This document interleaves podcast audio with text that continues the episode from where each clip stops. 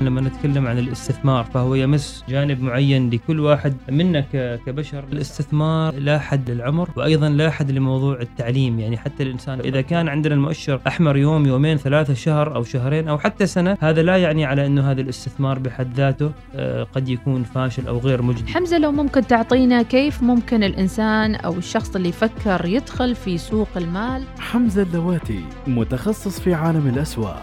يلتقيكم عبر الوصال كل اثنين واربعاء والحديث عن أسواق المال العالمية وكيفية الاستثمار فيها. الأسهم الأولى مع حمزة اللواتي ومديحة السليمانية.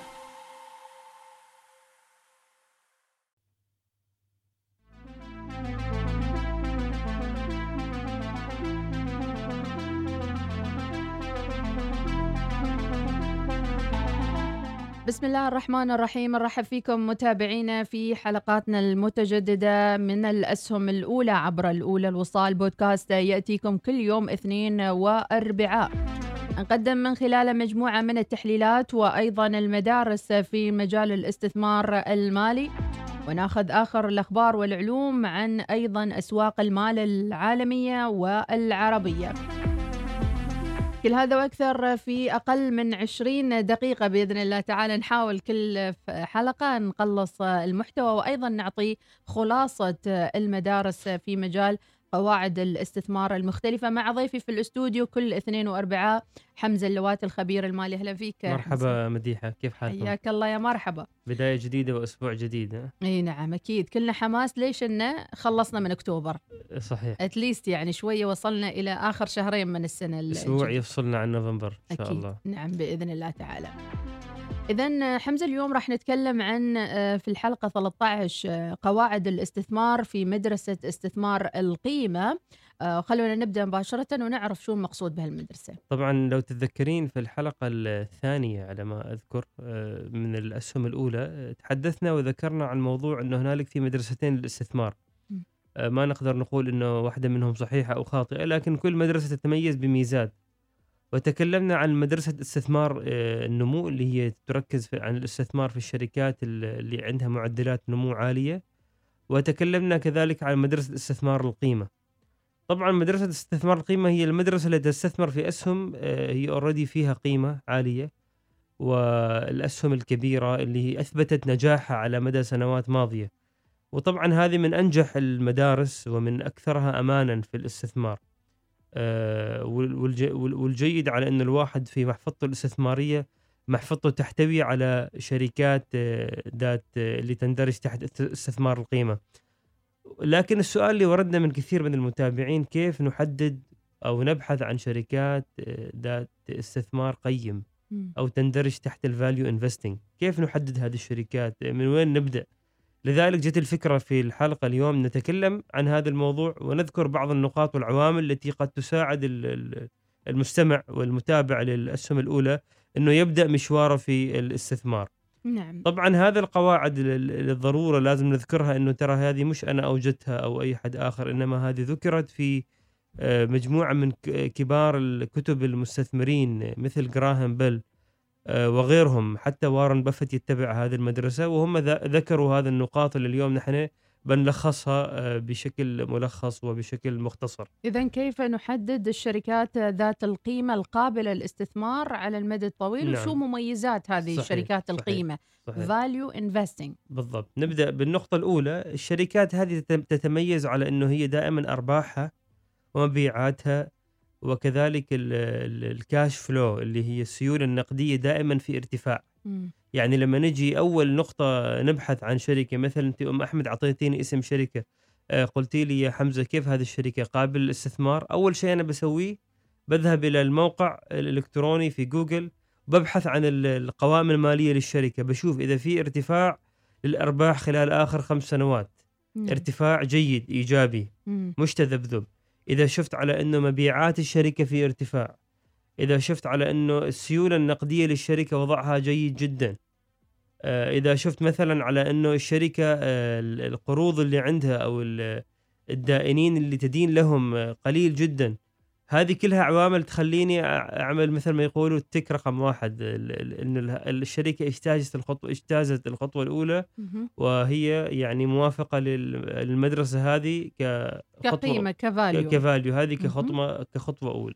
الخطوة الثانية أيضا اللي هي مهمة جدا اللي نسميها ال- ال- ال- الميزة التنافسية للشركة وباللغة الإنجليزية نذكرها أيضا للناس اللي هم يقرأوا بالإنجليزي اللي هي ال competitive advantage أو ال economic moat وإيش هو ال economic moat طبعا يندرج آه، تحته عدة عناصر وعوامل. اولا آه، احتكار العلامة التجارية ال brand monopoly العلامة التجارية نفسها لتلك الشركة قوية وتحتكر القطاع اللي هي تنافس فيه. مم. يعني على سبيل المثال لو جينا على سبيل محركات البحث في الإنترنت نعم. ما هو العلامة التجارية اللي جت في بالنا مباشرة؟ جوجل جوجل إلى درجة الحين نحن لما نقول لحد روح ابحث ما نقول له go search جوجلت يعني. أصبح جوجل من كثر ما هو تجارية. هو يعني أصبحت هي كلمة يعني مم. في اللغة الإنجليزية فعل. على إنه بحث مرادفها جوجلت. فهذا يعني على إنه العلامة التجارية جوجل احتكرت هذا العالم عالم الثورة المعلوماتية والبحث عبر الإنترنت. فمثلا هنا هذا مثال على ال brand monopoly لما نتكلم عن مثلا على سبيل المثال برجر وش أول شيء يجي على بالنا؟ ماكدونالدز. بالفعل يعني فعلا الماكدونالدز كعلامة تجارية احتكرت في في في أذهان الناس إنه. هي العلامة التجارية الأبرز. صح بالرغم من وجود علامات تجارية أخرى لكن تبقى ماكدونالدز هي الأولى والرائدة عالميا. صحيح. فمن أحد الصفات في الميزة التنافسية اللي هي ال brand monopoly أو ال أو الاحتكار العلامة التجارية. وطبعا حمزة هذا الأمر يشتغل عليه في مدارس آه، تشتغل على ال branding وال marketing وكيف ترسم ال brand هذا طبعا كصورة نمطية طبعا لذلك الشركات هذه أصبحت لما وصلت له بفعل هذا العمل يعني مم. بعدين نجي النقطة الثانية اللي هي صعوبة آه، يعني منافسة هذه الشركة أو صعوبة الدخول في مجالها مم. يعني على سبيل المثال الحين آه، هل هذه الشركة وصلت إلى مرحلة بحيث أنه منافسينها يصعب أنهم يدخلوا في مجالها. إذا كان نعم فإذا هذه الشركة أيضا قابل للاستثمار على سبيل المثال الآن لما نحن نتكلم عن قطاع الطيران صناعة الطائرات إنزين عندنا شركتين في العالم إيرباص. أبرز شركتين إيرباص وبوينغ. فاذا شركة ايرباص شركة جيدة للاستثمار لأنه يصعب على الآخرين إنه منافستها هي متصدرة مع بوينغ طبعا جميل. وإن خلال السنوات الأخيرة ايرباص هي يعني في في موضوع الطائرات المدنية أتكلم ايرباص متغلبة على بوينغ في. الطائرات المدنية نتيجة ال- ال- المصاعب اللي مرت فيها بوينغ بعد حادث طائرة آه، 737 ماكس ولكن آه، نبقى يبقى انه لما أول يعني اسمين يجي على بالنا في الطائرات المدنية بوينغ أو ايرباص. وكذلك هذه الشركات لديها من ال من ال economy of scale عندها يعني عندها من الخبرات وعندها من الموارد وال ومن العلوم اللي يصعب لأي أحد آخر أن ينافسها. هل من الصحي أن يكون لكل شركة عالمية خط موازي في سوق المال؟ آه، مثل ما تقول المواطن العادي اللي يستخدم الطيران المدني يعرف ايرباص لكن من نادر أنه يربط هالشيء أنه في آه، سوق مال آه، أو أسهم ايرباص يعني هذه هذه ترجع لهيكلية وقانون الش- الشركة الق- القانونية يعني. مم. يعني شركات المساهمه العامة هي مدرجة في سوق مسقط يعني في سوق عفوا البورصات. مم. سواء كانت م- مثلا معنا في بورصة مسقط أو في نيويورك أو في لندن.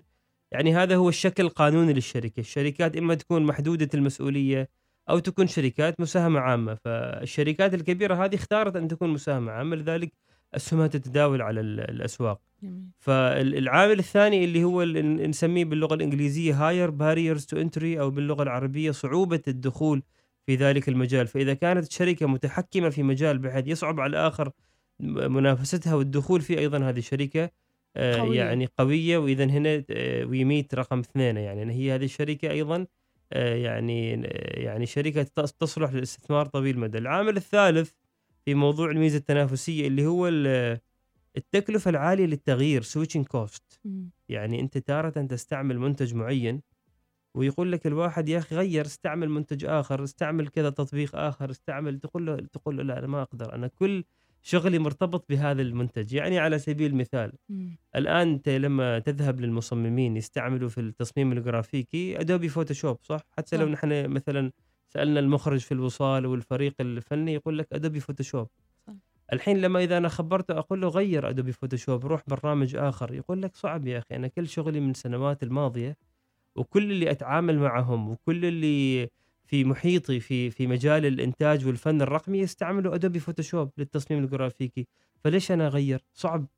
الشركات القوية تصل لهذه المرحلة إنه تجعلك أنت فعلا مخلص لها بدون ما أنت تشعر يعني عملة تج- صعبة تجعل لمنتجها ولخدمتها آه، يعني قيمة متجذرة في ال ecosystem أو في في loyalty المجال. نقول عنها توصل إلى درجة مش فقط. loyalty انه هي حاجة حاجة ملحة. لأنه كل حد يستعمل Adobe Photoshop فاذا أنت كنت ما تستعمل Adobe Photoshop ما بتكون تقدر تنجح لأنه الملفات آه، التعديل كله عن طريق ادوبي فوتوشوب مثلا على سبيل المثال الواتساب هذا مثال أيضا. صح. الواتساب الحين ب... ب... مع إنه في أشياء كثيرة أخرى تنافسه ك يعني وسائل تواصل اجتماعي ولكن يبقى الواتساب هو واتساب. متصدر أقول. الأق- أقول لك مثلا أم أحمد الغي الواتساب من تلفونك هل بتلغيه؟ لا ليش؟ لأنه كل حد تعرفين يستعمل واتساب. معتمد على حياتنا أصلا بالضبط. كل فإذا تواصل غيرت الواتساب إذا يمكن ما تواصلي مع حد في there is cost في تكلفة حتدفعيها حتكلفك يعني سواء كانت هذه التكلفة مادية أو كانت آه، معنوية أو مرتبطة بمصالحك. نعم. فهذه switching cost. switching cost. بالضبط. هذا العامل الثالث من من موضوع الميزة التنافسية. ما هي العوامل التي تخلق الميزة التنافسية لأي شركة؟ العامل ال- الرابع اللي هو ال network effect. ال network effect يعني اللي هو ال ال- ال- ما- ما, نسميه بتأثير ال- ال- تأثير الشبكة ال- التواصلية لكل خدمة أو منتج. يعني. على سبيل المثال ال- ال- الناس اللي هم مثلا آه، يبيعوا منتجاتهم عبر الإنترنت e-commerce آه، تقول لهم لا تستعمل أمازون. ترى أمازون منصة توفر لك إنك أنت تبيع تبيع منتجاتك عن طريقها أو مثلا علي بابا صح. تقول له لا تبيع عن طريق أمازون. يقول لك ما أقدر لأنه أنا معظم الناس اللي يتسوقوا في العالم يذهبون إما إلى موقع علي بابا أو على موقع امازون فلو أنا رحت لموقع ثالث أو رابع أو خامس ما حد بيشوف ما بيكون عندي الظهور القوي مثل ما موجود على امازون أو مم. على فيسبوك صحيح. هذه أيضا الشركات تخلقها بعد استثمارات طويلة في في أدائها في في بنيتها التحتية حتى تخلق هذا ال network effect. فهذه العوامل الأربعة هي اللي تشكل الميزة التنافسية للشركة أو ال economic moat نعيده مرة ثانية. أول واحدة اللي هو بر- آه، brand monopoly يعني بالضبط. احتكار العلامة التجارية في في عقول الناس وثاني واحدة آه، تكلمنا عن صعوبة الدخول في ذلك المجال the higher barrier to entry. مهم. آه، الثالثة هي اللي هي ال high switching cost اللي هو تكلفة التغيير أو أو استعمال منتج آخر. مم. والأخير اللي هي ال network effect أو اللي هي ال- الترابط الاجتماعي والشبكات؟ طرى على بالي بالنسبة لل network effect آه، يعني أمازون في حركة ذكية منها جمعت كل رواد الأعمال وكل التجار اللي يبيعوا منتجاتهم على أمازون. آه، تماما مثل تطبيقات البيع الموجودة حاليا. ما ممكن تطبيق ينجح إذا ما في محل ورد إذا ما في محل pet shop أو آه، سوبر ماركت فهذه collaboration نقول عنها أو تشاركية. بالضبط. وغير. عن كذا أم أحمد الحين أمازون ما فقط ميزتها في في كموقع. كموقع كل حد يقدر يعمل موقع ويعرض منصة وصارت كثير لكن ليش ما حد قادر ينافس أمازون؟ مم. قدرتها على الاستثمار في التقنيات الجديدة.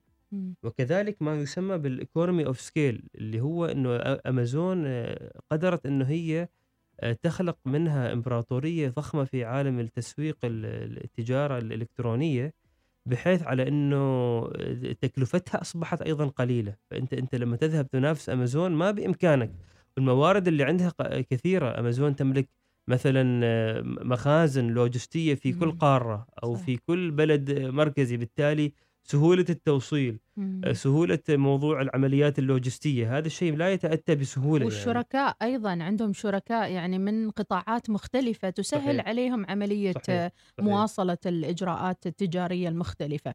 آه للاستثمار أيضا في سهم أي من شركات القيمة آه كيف نحكم على السعر وعلى القيمة الحقيقية؟ طبعا أيضا عندنا بعد ما خلصنا موضوع ال- الميزة التنافسية عندنا موضوع ال- الديون الديون اللي هي على الشركة أو ما يسمى بال debts باللغة الإنجليزية فلما نروح نحلل شركه نذهب إلى موضوع نذهب إلى القائمة المالية اللي تسمى ال balance sheet معروفة مم. تذهب لل balance sheet وتشوف على ال total liabilities يعني هل هذه الشركة ديونها أكثر من أصولها إذا كانت الشركة ديونها أكثر من أصولها فإذا هذا قد يكون مؤشر خطير إنه أنا أستثمر في شركة ديونها أكثر من ما هي تملك.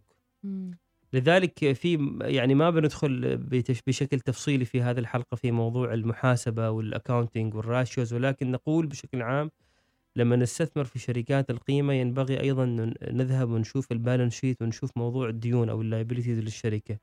ينبغي على انه ال liabilities يعني تكون ما في مشكلة ما في شركة ما عندها ديون في طبيعة الحال ولكن لا تكون بشكل عالي أو كثير نسبة تكون معقولة بين مثلا ما تكون أكثر من من الأصول مم. تكون إذا كانت متساوية بالأصول أو أقل نعم مهم. الشركة هذه تمر من خلال هذا ال- ال- ال- المؤشر أو هذا العامل أيضا اللي هي اللي هو ال conservative debt وهذا يعني ناتج أساسا من الإفصاحات اللي تقوم بها بالضبط. الشركة أصلا لأنه شركات مساهمة عامة فيعملوا إفصاحات كثير من الشباب يسألوا مرات يعني أسئلة من مثلا يجيبوا اسم شركة. سهمها رخيص مثلا دولار دولارين ثلاثة يعني يسموهم الباني ستوكس. وهذه الشركات آه، يقول لك يعني هذه لها مستقبل. مثلا هذه الشركة في مجال التقنية في مجال الطاقة النظيفة هذه لها مستقبل. نعم قد تكون للشركة مستقبل وقد يرتفع سعر سهمها ولكن في مدرسة استثمار القيمة أنت لازم تبحث عن ديون الشركة وال debts فتجد على إنه سهمها هو مثلا رخيص أو مثلا سهمها سعره نازل أو واحد دولار أو اثنين دولار لأنه فعلا هذه الشركات آه، كل ما تعتمد عليه قروض من بنوك و liabilities يعني نعم. فلذلك تجدين إنه سهمها أيضا نازل لأنه هو يعبر عن متانه يعبر عن ضعف ال- ال- الأداء المالي والقوة المالية للشركة مم. كل ما زادت يعني تخلص من الديون مثل طبيعة البشر أيضا. نعم. البشر كل ما كان حسابه نظيف ما عنده ديون وإلى آخره زادت يعني تسهيلات المقدمة له وصارت آه، معاملاته المالية أسهل. صحيح صحيح. وصلنا إلى محطة آه، آخر الأخبار آه، و... عندي نقطة بعد. اسمحي لي قول في نقطة أخيرة في هذه ال- العوامل اللي تكلمنا عنها اللي هي العوامل تحديد شركات استثمار قيمة اللي هي موضوع السيولة النقدية أو. ما ي- أو ما يسمى باللغة الإنجليزية ال strong cash position. نحن ذكرنا ال- العوامل الماضية ذكرنا موضوع الديون هذه النقطة أيضا جدا مهمة لما نستثمر في أي شركة كاستثمار آه، قيمة نتأكد لازم من ال- السيولة النقدية المتواجدة في وقت ما لتلك الشركة لأن في شركات مثلا ما عندها أي سيولة نقدية مم. السيولة النقدية عندها minus كلها معتمدة على ال- الاسهم البنوك اللي تبيعها أو. على البنوك على. القروض ف... فلازم نت... يعني نتأكد ون... ون- ونقرأ عن الشركة وقوائم المالية هل الشركة قادرة على إنه هي تدر سيولة نقدية تغطي مثلا نفقاتها تغطي نفقاتها التشغيلية ما هي السيولة النقدية اللي هي الشركة تتأتى أو. أو أو أو أو تعملها من خلال عملياتها التجارية أو ما يسمى بال operating cash flow فهذه النقطة أيضا جدا مهمة شركات ذات سيولة نقدية قليلة أو منخفضة أيضا ينبغي ال- الحذر منها بشكل عام هذه في مدرسة استثمار القيمة استثمار النمو طبعا عوامل مختلفة مهم. فهذه أيضا نقطة والنقطة الأخيرة دائما بعد ما نبحث هذه العوامل الستة أو السبعة نقول على إنه لما نستثمر في أي شركة من شركات القيمة لازم نستثمر بناء على آه، قيمتها العادلة أو الحقيقية أو الجوهرية ما يسمى باللغة الإنجليزية بال intrinsic value إذا الشركة قيمناها بعد كل هذه العوامل مثلا كان سعرها على سبيل المثال 100 دولار وكان سعر السهم يتداول على 150 دولار وإن كانت هذه الشركة بوينغ أو إيرباص أو شركة قوية ما حنشتري فيها ما دام سعرها المتداول أغلى أعلى عن السع... القيمة العادلة اللي قيمنا فيها الشركة. دائما نشتري أي أسهم من أسهم الشركات ذات القيمة تحت قيمتها العادلة أو تحت قيمتها الجوهرية. هذه مهم جدا. ما نشتريها لما هي تكون مرتفعة. يعني مثلا على سبيل المثال آه، أم أحمد أنت عجبتنك قطعة أرض أو فيلا. تقولي هذا الفيلا تقييمها في السوق مثلا 200 ألف. الفيلا ما عليها كلام تقييمها 200 ألف. هل بترضي تشتري الفيلا على 400 ألف؟ لا لأنه تقييمها 200 ألف فليش تدفع 200 ألف إضافي؟ مم. نفس الطريقة في الأسهم نعملها تقييم نشتريها تحت قيمتها المقيمة لما ال market يكون في حالة نزول لما عندنا discount ما تكون هي مرتفعة وتجي ذيك الساعة تشتري نعم. هذا ما هذا يعني ما ما, ما ينصح فيه وما ي... حتى لو أغراك هذا السهم وحسيت لا الحين حلو والناس دخلت ويمكن يرتفع تنتظر شوي لمن انتظر يرجع لا ل- تتبع القطيع دائما يعني. do not follow the herd يعني. خليك دائما مؤمن ب ب ب ب بتفاصيل البحث اللي عملته. واستثمر دائما لما السهم يكون تحت قيمته العادلة أو الجوهرية. ممتاز. وهذا اللي يودينا لآخر الأخبار. ومنها راح نعرف آه، ارتفاع وانخفاض بعض قيم الأسهم. وشو آخر الأخبار هالأسبوع؟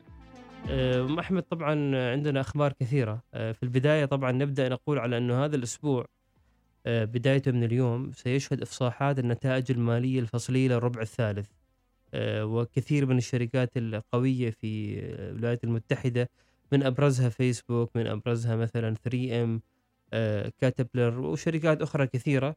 عشرات الشركات ستبدأ أن تفصح عن نتائجها المالية من اليوم يوم الاثنين إلى نهاية الخميس وأيضا في شركات قادمة الأسبوع القادم. آه، خلال فترة الإفصاحات عادة الأسواق آه، تشهد آه، يعني تذبذب. آه، بالذات إذا كانت بعض النتائج مثلا خلاف التوقعات فقد فقد تنزل بعض الشركات القوية وتنزل معها الأسواق بشكل آه، بسيط أو طفيف. والعكس كذلك صحيح آه، إذا كانت النتائج قوية جدا والتوقعات المستقبلية لأداء الشركة قوية أيضا الأسواق تتفاعل مع الموضوع إيجابا وترتفع. آه، اليوم نحن إن شاء الله آه، بنراقب النتائج المالية لشركة فيسبوك. وفي الحلقة ال- وب- وبقرأها إن شاء الله وفي الحلقة القادمة يوم الأربعاء بنتكلم عن نتائج وأداء شركة فيسبوك خلال ال- ال- الربع الثالث وبنتكلم عن الموضوع بشيء من التفصيل. غيرها من الأخبار اللي موجودة معانا أيضا أم أحمد على إنه تتذكري سهم بنترست اشتريناه قبل أربع أسابيع وهذا اشتهر من ورانا أنا محاسة يعني أيوة. عندي إحساس إحنا رفعناه. نحن نحن اشتريناه على تقريبا 50 أو 51 فطلع خبر يوم الخميس الماضي أو أيوه اليوم الخميس الماضي طلع خبر على إنه شركة باي بال معروفة الشركة باي بال هي أي. من كب- كبار شركات ال- دفع الإلكتروني الدفع الإلكتروني والصيرفه الرقمية هذه الشركة أعلنت عن محادثات بينها وبين بنترست بحيث إنه هي تريد تستحوذ آه، كل بنترست بسعر 70 دولار للسهم الواحد. زين. طبعا هذا الشيء بعده ما آه، بنترست ما طلعت بيان تأكيد هذا الشيء ولكن آه، موقع بلومبرج نشر هذا الخبر ونقلا عن باي بال ويبدو فعلا هنالك في محادثات. هذه المحادثات بعدها ما بالضرورة نجحت أو وصلت إلى اتفاق نهائي. لذلك لما لما الخبر طلع إنه باي بال حيشتري السهم على 70 دولار كان ال- السهم على 54 أو 55 والسهم طبعا قفز إلى وصل إلى 66 دولار. فأنت يا أم أحمد ربحتي تقريبا أكثر من تقريبا 14 دولار للسهم الواحد يعني. نتيجة إن أنت انتظرتي يعني ال- الآن نحن منتظرين نشوف السهم هذا إلى وين بيتجه يعني هل باي بال صفقته مع بنترست بتنجح. في احتمال إنه تفشل. يمكن بنترست يقولوا مثلا إنه 70 دولار هذا قليل نحن ما نريد. سعر أعلى. مم. فخلال الأيام القادمة حنعرف يعني ولكن السهم حيشهد تذبذب. إما اتجاه للشمال لأعلى أو جنوب. يمكن ينزل إلى حتى 51 فنحن إنا معكم منتظرون يعني ننتظر ونتابع السهم هذا الخبر لكن في حال إن كثير من الناس يتابعونا وحتى يعني يهنوني على تويتر أم أحمد مبروك صحيح. بنترست شفت ارتفع شفت على تويتر. فبالتالي هني يمكن بعضهم يقولوا هل وقت مناسب الآن نشتري بنترست ولا ننتظر لا أنا شوي؟ ما أفضل الواحد يشتري في هذا الوقت مع مع الأخبار المتذبذبة هذه يعني تصيح نوع- تصير نوع من المقامرة والمغامرة يعني لا تركب في عندنا الموجة. خبر مر- مرتبط باستحواذ على الشركة ويمكن الخبر يكون سلبي أو إيجابي. مم. فأنت عندك حظوظ نجاحك 50 وحظوظ فشلك 50 فهذا ما صار استثمار صار نوع من هنا ال... النصيحه والدرس إنه لا تركب الموجة. لا تركب الموجة إنه أيوة. خلاص أنت ولا تغامر لا تقامر يعني. نحن نحن نريد نستثمر ما نريد نعمل قمار أو رهان يعني. هذا مم. هذا الاستثمار ليس مراهنة أو مقامرة. في سؤال وصلني على تويتر أيضا يقول ما الفرق بين الأسهم والتداول فيها وبين المقامرة؟ فرق كبير. هذا ف- لازم يرجع يتابع الحلقة الأولى من الأسهم الأولى. ويقول الناحية التشريعية والدينية هل حلال ال- الأسهم؟ ال ال ال الأسهم بشكل عام أنت كأنك تشتري أي شيء أي أصل مالي يعني أحل الله البيع وحرم الربا. وإن هذه نحن مش في موضوع ال- الحلقة هذه ما لها ال- ال- ال- الأمور الشرعية لها مختصين يتحدثوا عنها.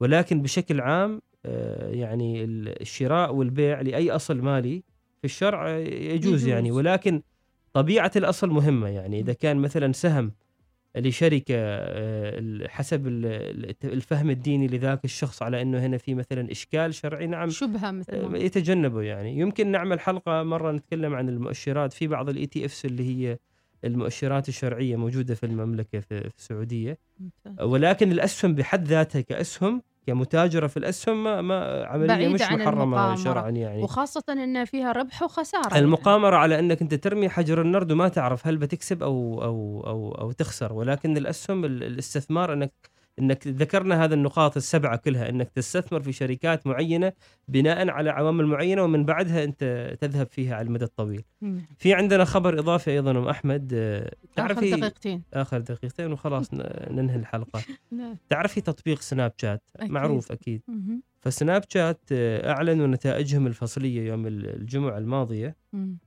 أو الخميس الماضي نعم وقالوا في يعني نتائجهم الماليه كانت طيبة كانت جيدة ولكن ذكروا نقطة خلى السهم ينزل 20% تخيلي. قالوا على إنه آه، أبل عملت تغيير في سياسات الخصوصية على أجهزة ال iOS يعني الموب... ال iPads ال mobiles على مم. اجهزه أبل يعني هي تضر بقدرة الشركة بقدرة شركة سناب شات أو شركات ال social media ولا على استهداف وقياس إعلاناتها الرقمية لأنه مم. تعرفي شركات مثل سناب شات آه، مواردها المالية المبيعات كثير منها عن طريق المبي... ال... ال... الإعلانات الرقمية اللي تصير في المنصة صح. فهي تقول سناب شات على إنه ابل التغييرات اللي عملتها تضرنا في استهداف آه، وقياس الإعلانات الرقمية استهداف ال- الشرائح المستهدفة ومعرفة العوائد قراءة الخوارزميات حتى يمكن بالضبط. تأثر فيها ف... ف... وسناب شركة صغيرة تعتبر مقارنة مع شركات التواصل الاجتماعي الأخرى مثلا فيسبوك كذا فتأثرت. نزلت 20% ومع ذلك حتى الشركات الكبيرة مثل جوجل نزلت 3% فيسبوك نزلت 6% مم. فكثير أسئلة وردتني إنه ما مدى خطورة هذا الموضوع على الفيسبوك يعني. فأنا أتكلم بشكل مختصر. قد يكون هذا الموضوع يمثل خطر على سناب على المدى القصير ولكن ربما هم يكونوا قادرين على تجاوز الموضوع بطريقة أخرى. ولكن أنا غير قلق على فيسبوك آه، على على فيسبوك في موضوع السياسات الخصوصية اللي تتبعها أبل. ليش؟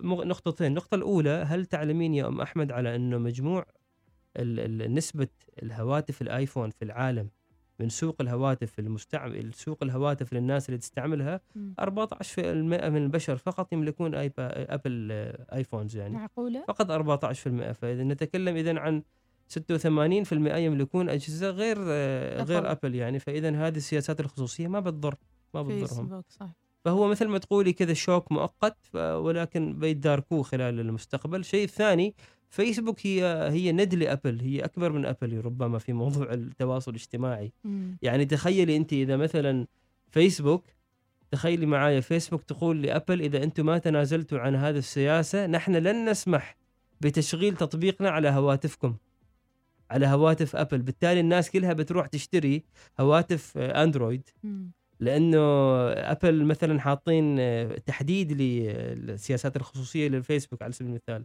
إيه. فيسبوك لديها من القوة تستطيع أن تملي شروطها على على أبل لأنه تخيلي موبايل بدون فيسبوك أو إنستغرام أو واتساب هل بتشتريه حتى لو كان أبل تقولي. ما أريد ما صحيح.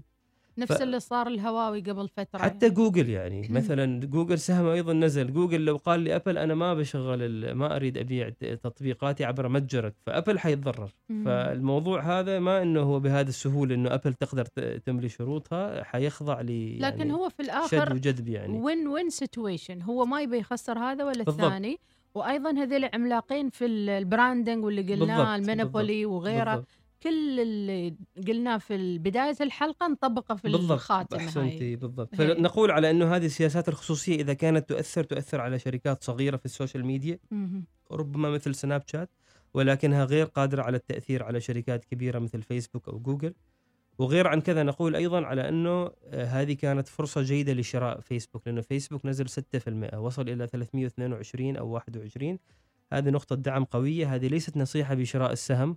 وليست توصية ولكن مجرد نذكرها على سبيل التعليم إحنا وسبيل نلمح المثال نلمح لكم وأنتم حرين يعني نحن مش برنامج مالي يستهدف إيه. انه نعطي alert ولا كذا مم. كل واحد لازم يعمل ال due diligence ماله كل واحد لازم يقرأ قبل ما يستثمر نعم. ولا يعتمد على البرنامج إنه نشتري هذا السهم أو لا هذا مش هدف البرنامج تجاوزنا آه، وقت الحلقة وصلنا إلى 28 دقيقة متابعينا ولكنها كانت مليئة حقيقة بالمعلومات قواعد الاستثمار في مدرسة استثمار القيمة الفاليو آه، كيف نحدد شركة القيمة وأيضا صنفناها إلى خمس تصنيفات تقريبا أو ستة كلها موجودة في الحلقة. خبرونا أنتم شو حبيتوا أكثر شيء في حلقتنا لليوم. حمزة نصيحة أخيرة للمتابعين. الوقت انتهى بس تابعونا يوم الأربعاء إن شاء الله ونتكلم عن فيسبوك بشكل أعمق إن شاء الله. بإذن الله. شكرا جزيلا لك حمزة. حياكم الله. لما نتكلم عن الاستثمار فهو يمس جانب معين لكل واحد منا كبشر. الاستثمار لا حد للعمر وأيضا لا حد لموضوع التعليم. يعني حتى الإنسان إذا كان عندنا المؤشر أحمر يوم يومين ثلاثة شهر أو شهرين أو حتى سنة هذا لا يعني على إنه هذا الاستثمار بحد ذاته آه، قد يكون فاشل أو غير مجدي. حمزة لو ممكن تعطينا كيف ممكن الإنسان أو الشخص اللي يفكر يدخل في سوق المال؟ حمزة اللواتي متخصص في عالم الأسواق. يلتقيكم عبر الوصال كل اثنين وأربعاء والحديث عن أسواق المال العالمية وكيفية الاستثمار فيها. الأسهم الأولى مع حمزة اللواتي ومديحة السليمانية.